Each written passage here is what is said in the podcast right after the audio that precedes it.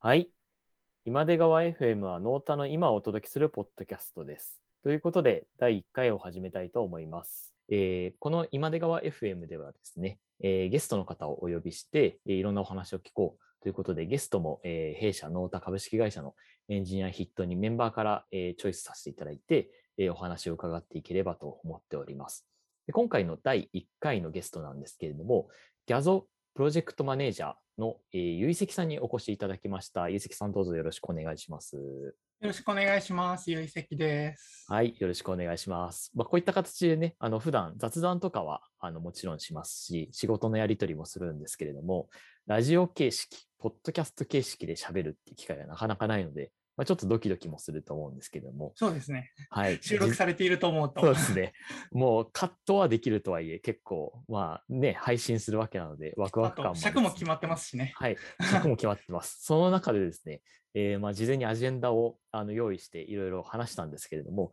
すでにアジェンダを用意した Scrapbox がめっちゃ盛り上がってるということで、まあ、あの多分3回ぐらい本当は放送したいところをギュッと30分に縮めて、えー話せればと思ってますので、どうぞよろしくお願いします。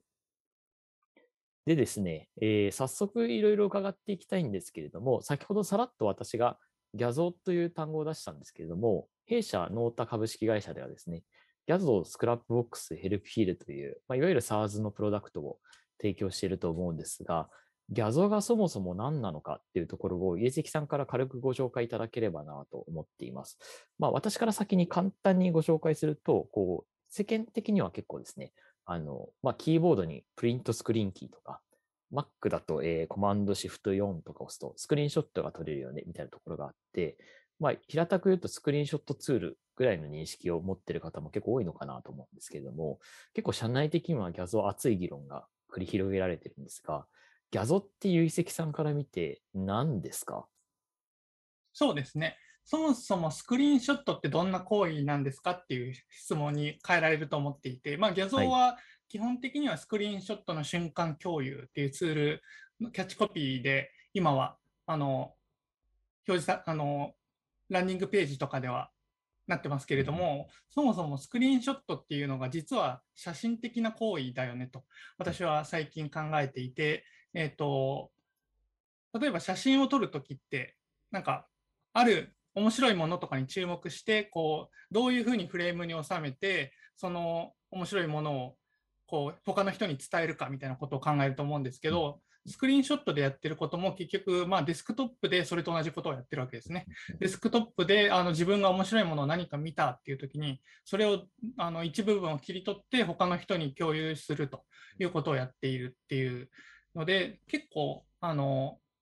なのでなんかふと気になったことを切り抜くっていう行為って割とあのもっと幅広いスクリーンショットっていう行為だけじゃなくてもっと幅広く例えばツイッターのいいねとかもそういうあのある情報気になってクリップするっていうようなことをやっているわけ。でうんそういうようなものに当たるのかなと思ってうん最近は、えー、とギャゾーも写真機能とかを強化していたりとかししていてもうどんどんそのスクリーンショット的な行為と写真的なあの撮影的な行為みたいなのこのこう間をわあの曖昧にしていって同じようなものとして扱えるようにしたいなというのが最近考えていることですね。なるほど。結構そのギャゾがスクリーンショットで培った技術ですとか考え方を、そうするとスクリーンショットに限らず拡張していくみたいなイメージに近いんですかね。そうですね。はい。結構最近作った機能ですとか、あるいは今開発中の機能こっそり言っちゃって大丈夫なのがあれば、こう例えばこういう機能があるとこういうことができますよねみたいな事例ってありますか？そうですね。例えば、えーっと、クリえーっと、クロップ、回転とかクロップの機能が最近、画像についたんですけれども、あの、はい。写真を撮ってツイートとかで共有するときって、こう、ここの部分はちょっと他の人には見せたくないなと。まあ、注目してほしい部分だけ入るように、こう、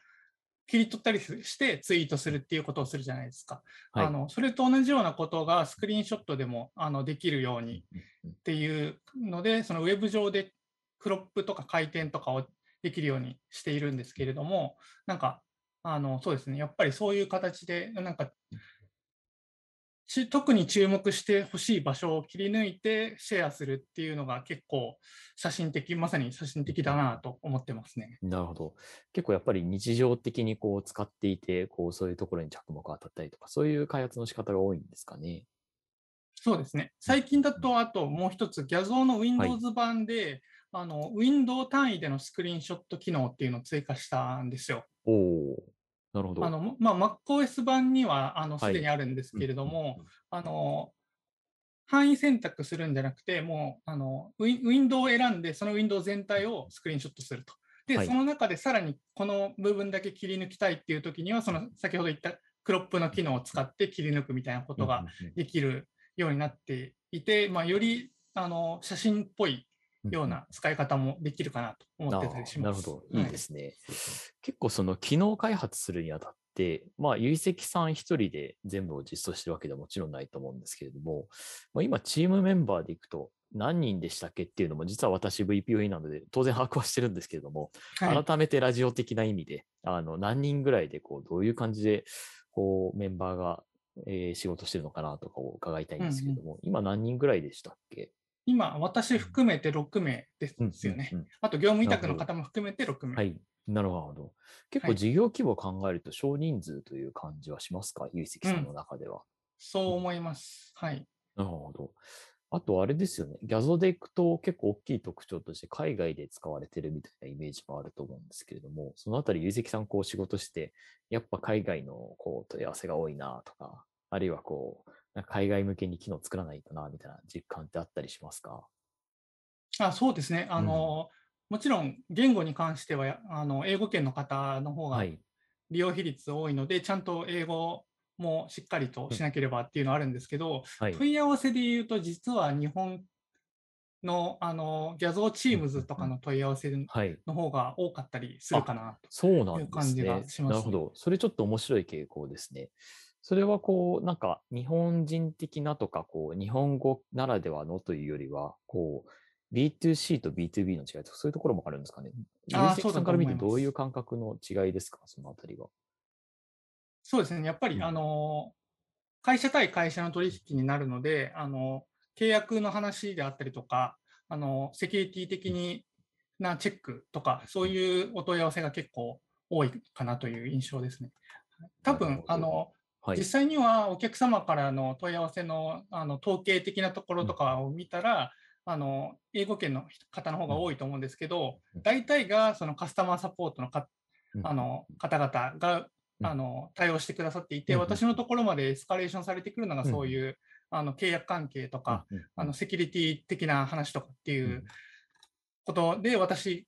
からすると、日本の企業からのそういう問い合わせが多く感じるのかもしれないああ、なるほどですね。はい。結構それ興味深いですね。なるほど。結構その働き方として、結石さんは今、こう、完全にマネージャーなのか、それともこう、まあ、問い合わせ対応してるみたいなところも、えー、まあ、ある種のプレイヤー的な動きでもあると思うんですけれども、こう、プレイヤーかマネージャーかとか、あるいはプレイングマネージャーみたいなところでいくと、結石さんの今の働き方ってどういう感じに近いんですか？そうですね、プレイングマネージャーだと思いますね、まさしく。はい、プレイヤーとして、えっと、ソフトウェア開発もガンガンやっていますし、まあ、一方でマネージャーという役割もやっていくっていう状態、ねはい、なるほど。ゆうせきさん割とこう実装の速度速いですよね。なんかこう打ち合わせしてる最中にこれ作ってみましたみたいなのが結構ぶっと上がってる上がったことがあるので、すごいなと思うことがあるんですけれども、なんかその早くシステムを作る技術みたいなのは、どういうところにあるんですか、ゆうせきさんの中では。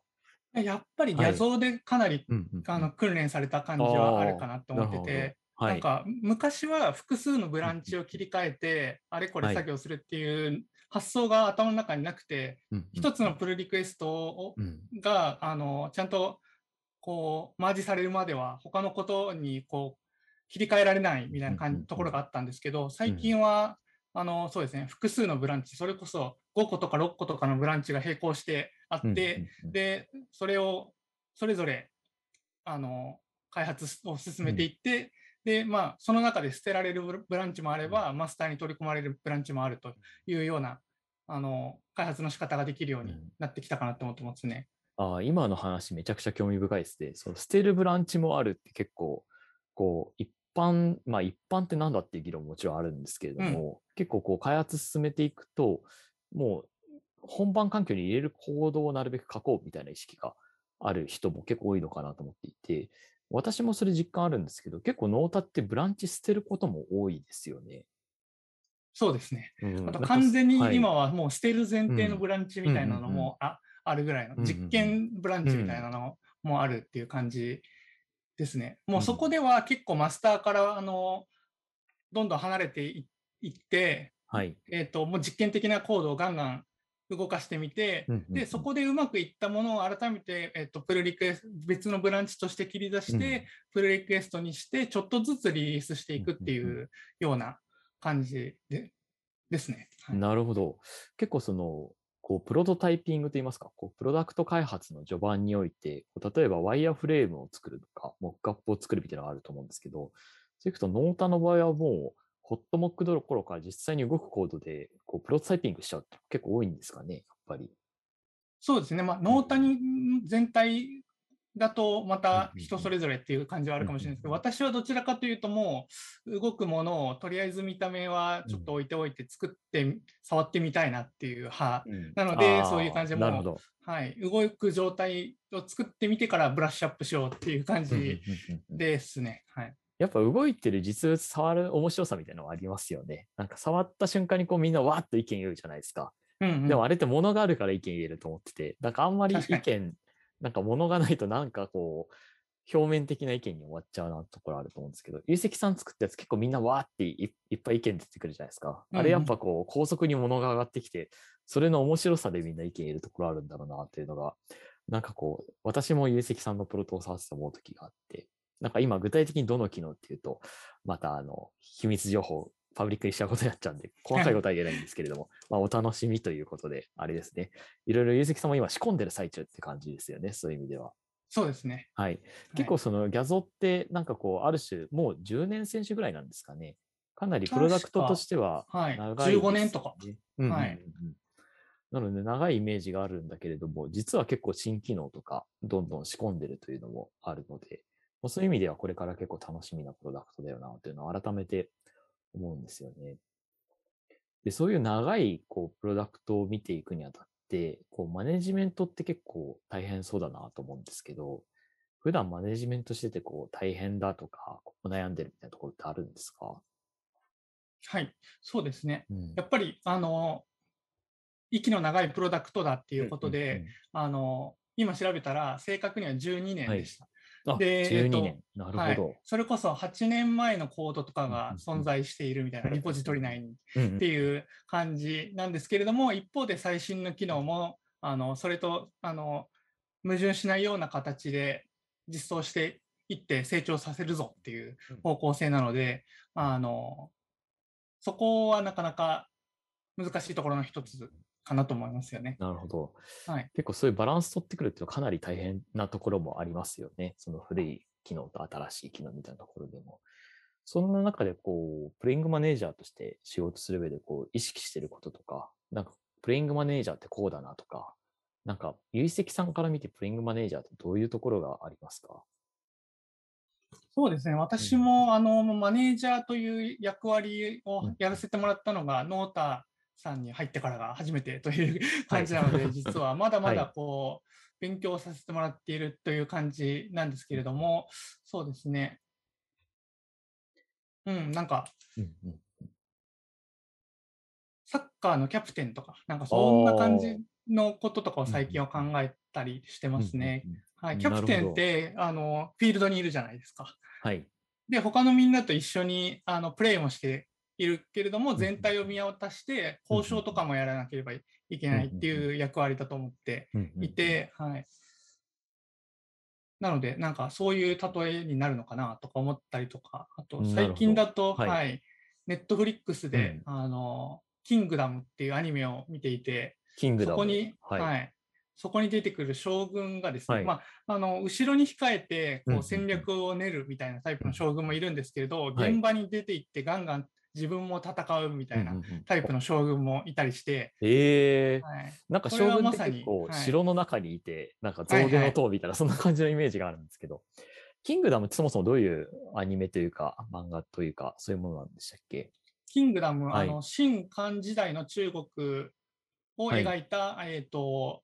あの、いわゆる戦記物というか、あ、はい。なるほど。じゃあまさにこう、戦場の様子とかが出てきていて、で、その中で将軍像みたいなのがいろいろいるっていうことなんですね。はい。はい。結局、まあ、うん王様、国同士が争っていて、王様はいもいるんですけど、うんうんうん現場で戦っているのは兵隊たちとか、そういうはい将軍たちとかなんですよね。なるほど。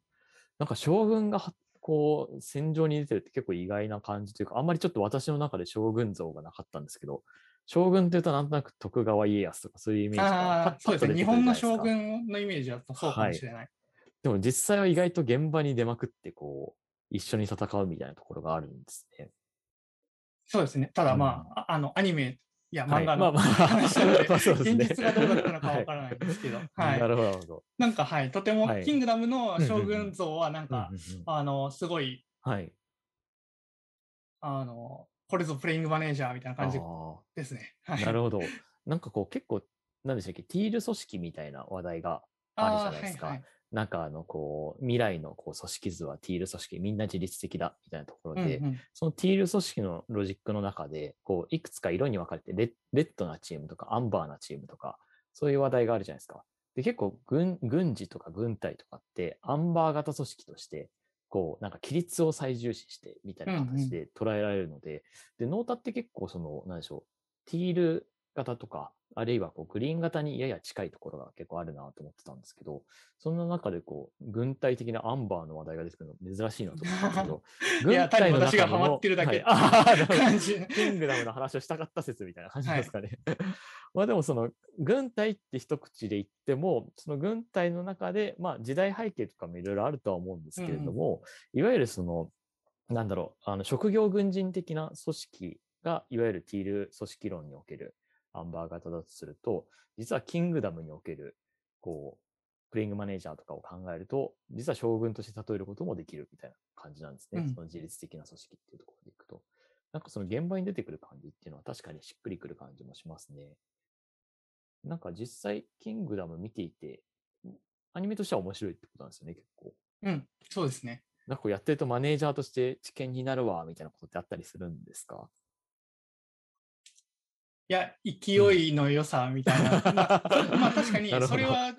参考になるところもあるかもしれない。まあ、参考にするためにもちろんアニメ見てるわけでは別にないとは思うんですないけれどないですね。まあでもはいそういう勢いの良さとかはね、なんか動画とかで摂取すると、やったるわいみたいな気持ちになったりして、うんまあ本業の方にも結構いい影響あったりするっていうのもありますしね。結構成り上がりのストーリーなんですよ。ああ、のいいですね。はいなるほど。あの、もともとは、えっうんと、うんうん奴隷の子だったのが、おうえーちょっとずつ大きなチームを任されてうんいくっていうようなストーリー。ええで。その中、ん成長していく過程で、あのもっと自はい分よりももっとすごい将軍とかと出会って、うんうんうんあのかだんだん将軍的な考え方を身につけていくという、そういう感じあーなるの、ほど。まあ、少年漫画的な成長ストーリーなんですよね。ええ結構めちゃくちゃ面白そうですね。なんか今の話でいくと、こう、周りのこう尊敬できる将軍に会ってみたいなところは、結構コロナ禍だとなかなか、こう、すごい将軍に会いに行くって結構難しかったりするじゃないですか。遺跡さんってそのあたり、こう、会えてる感覚とかってありますか？最近は。確かに他の会社の,、あのあのマネージャーの方とか、うんうん。あるいはあのプロダクトオーナーの方とかとはい。関わる機会がだいぶ、あの減ってししまっているなっていう感じはしますが、まあ、はい。ノータの場合は正直ノータのあの他のはい PMPO の方々がまさに尊敬できる将軍みたいな感じなので、なるほど。はい、めちゃくちゃ刺激を受けて勉強させてもらってますね。なるほど。なんかちょっとエモい感じのいい話が出てきましたね。なるほど。まあ確かにプロダクトが違うので、全く同じマネジメントスタイルをするべきかどうかはさておき、結構そのの勉強になるところというか、他のプロダクトで試したところを横展開して別のプロダクトでも試すみたいな結構起きてますもんね。なんかその技術的にもそういう動きは結構ありますよね。あとはプロダクトをその開発をするときにどこを重視するべきなのかとか、はい。あとそもそもユーザーの体験、私たちはどんな体験を設計したかったんだっけみたいなのとかはみんなものすごい考えてるじゃないですか。で、そういうところがすごい勉強になるなと思思ってますね。なるほど。いいですね。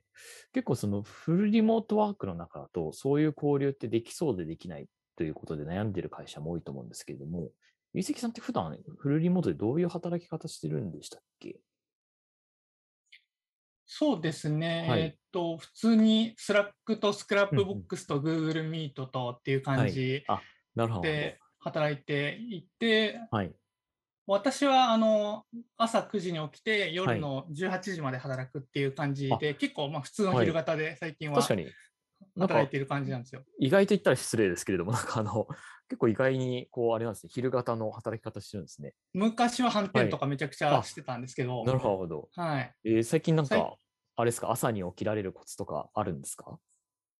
それはぶっちゃけ、はいあのお薬です。あ、なるほど、すいません。あんまり深掘りしない方がいい。はいまあですね、失礼しました。はい なるほど。まあでもそういうところもありつつも、まあ結構あの、フルリモートで仕事してっていう感じではあって、フルフレックスなんで、まあある程度時間帯ずれても大丈夫っていうのもありますしね。なんかそういうところも込みでいろんな仕事してるのかなと思うんですけどそうですね。はい。はい。あと、その働き方という意味だと、えーまあ、結構プログラミングして、えーと、マネジメントしてっていうメンバーが多い中で、こう、課外活動っていうんですかね、こう、会社の外の活動みたいなのも結構、有積さんやってるイメージあるんですけども、こう、ツイッター拝見してると、こう、ビトンを買ったとか、そういう話題から、こう、国連の話題まで結構幅広いなと思っていて、なんかこう、こ特に国連の話題とかちょっと深掘りしてみたいんですけども、国連で今、なんだろう、仕事してるみたいな感じなんですか？それともこう、コミットメントしてるとかなんですかね？どういう感じなんですか、ね？国連のはい中で、えーとうんうん。オープン GIS イニシアチブというはい。活動がありまして、そのさらに下に UNVT っていううんあの国連、えーベクトルタイルツールキットっていう、はい。あのプロジェクトがあって、そこのコントリビューターです。うんうんうんなるほど。なんか実際仕事仕事というか、その貢献していて、なんかこう面白いポイントとかってどういうところにあるんですか？そうですね。はいあの、その UNVT というのがゴールにしているのは、えっ、と、はい。発展途上国とか通信が不安定だったり、あの電気とかのインフラが整っていないようなところでも、あの地図を作成して、えっと、閲覧するっていう能力をも持てるようにすることっていうのがミッションなんですね。はい、なので、えっと、例えばラズベリーパイであのソーラー発電で、はい。えっと、Wi-Fi アクセスポイント化して、え電源なくても地図を見ることができるラズベリーパイ一つでみたいな はいのと。かをややったりしていて、なのであの電気とか通信インフラとかあと計算機とかのリソースが豊富な場所とはまた違ったあの発想を求められるっていうのが結構興興味深いところ。かなと思ってますね。結構刺激的な、あれですね、プロジェクトって感じするんですね、そうすると。結構そういう活動って探してくるの難しいようなイメージもあるんですけど、どうやってそこまでたどり着いたんですか？確かになんか気がついたら、巻き込まれていたみたいなな感じ そんな、そんな気がつくと国連の活動に巻き込まれるみたいなことがあるんですね。なるほど。結構いいですね。へえ。じゃあ結構気づいたら、こう、いろんな活動していく中で、徐々に徐々に気づいたら、国連筆頭に、まあ、いろんな Code for Japan とかにも関わってると思うんですけども、はい。そういった団体にこう関わっていって、で、こう社会活動っていうんですかね、社会貢献活動をされてるっていうところなんですかね。はい。結構なんかそのあたりもっとみんなやるべきとか、なんかあるいは貢献してくれたらいいのにとかっていう感覚って有積さんの中にあるんですか？そのね。私がまずはやるべきかなとか、あるいはこう、みんなもっとやるべきとか、そのあたりどういうふうに考えてるんですか？うん、私もも、うん。自分でももっと、あの、はい。なんかプロフィールに載せる、はいてるぐらいなんで、もっとガンガンコミットメントしようっていう感じは はい。もちろんあるんですけど、なんか。多分、エンジニアにもざっくり2うんうんうつか3つぐらいタイプがいると思ってて、はい。まずは、えっ、と、技術そのものに興味がある人。はい。はい、つまり、えっと技術が単なる道具ではなくて、それ自体をこう目的として、どんどんせああの良くしていくっていうような方向性の人がいると思っていて、例えばそういう人々は、プログラミング言語のそのものとか、あるいはブラウザーとか、あのそういう方向の OSS に協力したいと思う人もいると思っていて、まあ、実際にそういうあの活動をしているメンバーもいると思うんですけど、まあ、一方で私はどちらかというとあの、プログラミング言語とかそういうツールをどう使って社会にあの貢献するかみたいな、価値を生み出すかみたいなところにの方が関心強かったから、まあ、こういう、えっと、社会貢献寄りの OSS 活動、いわゆるシビックテックとか、シビックハッカーとか言われるような活動の方に、えどちらかというと寄ってるっていう感じですね。だから OSS の貢献の仕方にも全然あの決まりももちろんないですし、あの自分がやりたいことを楽しみながらやれるのがやっぱり一番重要だとは思います。なるほど。結構なんかこう、ちょっと興味があるけど、一歩踏み出す勇気が出ないみたいな、まあ私のような人間には結構インサイトが得られる感じのお話いただけてすごい嬉しいですね。ありがとうございます。はい。なるほど。でですね、ちょっと時間がこう、だんだん迫ってきていまして、明らかに今の10倍ぐらい結構話を聞きたいなという 気持ちがあるんですけれども、実はここでちょっと宣伝を挟みますと、えっ、ー、と、 Nota Tech Conf 2022スプリングというイベントをですね、4月26日から28日の夜にオンラインで開催します。で、 Nota 開発部のメンバーが全員登壇して、プロダクトに関する技術的な取り組みはもちろん、例えばエンジニアリングとか UI、UX とかマネジメントとか、そういう話題もできるのかなと思っています。で今、公式サイトで事前申し込みを受け付けているのですが、あの、伊関さんも登壇していただく予定ですよね。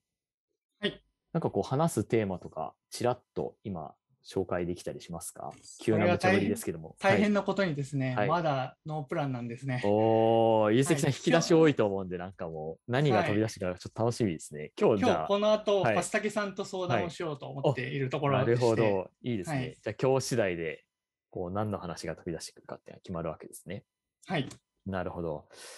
じゃあ、えっ、と、26日ということで、えっ、と、もう間もなくですね、えー、しばらく経ったら開催ということで、ぜひ、あの、皆さんにも来ていただければと思っています。はい。ということですね、ですねえっ、と、だいぶお時間もよろしくなってきたので、今日はこのあたりで、えー、お開きとしたいと思うんですが、最後にゆいせきさんから何か一言、こう、ノータってこういう会社だよとか、ギャゾこんな感じですよ、みたいな形でメッセージをいただけますか？一番難しい虫歯かもしれない。はい、そう。あの アジェンダにないのを急に振ってみたんですけれど。えっとそうですね、はい、あのノータ株式会社はあのすごい人間のその生産知的生産活動みたいなところとかに、うん、あの考えさせられるというか日々それについて考えながら各プロダクトがあのブラッシュアップされていっているっていう感じであのとてもあの刺激的な感じで毎日働けていて、 Gyazo もそのいくつかあるプロダクトの中でどういうあの役割なんだろうっていうようなこととかもですね、考えながら開発を進めていったりとかしていっていて、まあ、このこの先の将来もあの Nota という会社の中であの各プロダクトがそれぞれのこう個性を発揮していければいいなと思いながら頑張ります っていう感じです。はい、ありがとうございます。はい、プロダクトの個性ね、めちゃくちゃ強い会社ですからね。なんかそのあたりまた、今度、またお話聞けると楽しいなと思いました。はい。というわけでですね、本日のゲストは、えー、ギャゾ PM として活躍していただいている結石さんでした。どうもありがとうございました。ありがとうございました。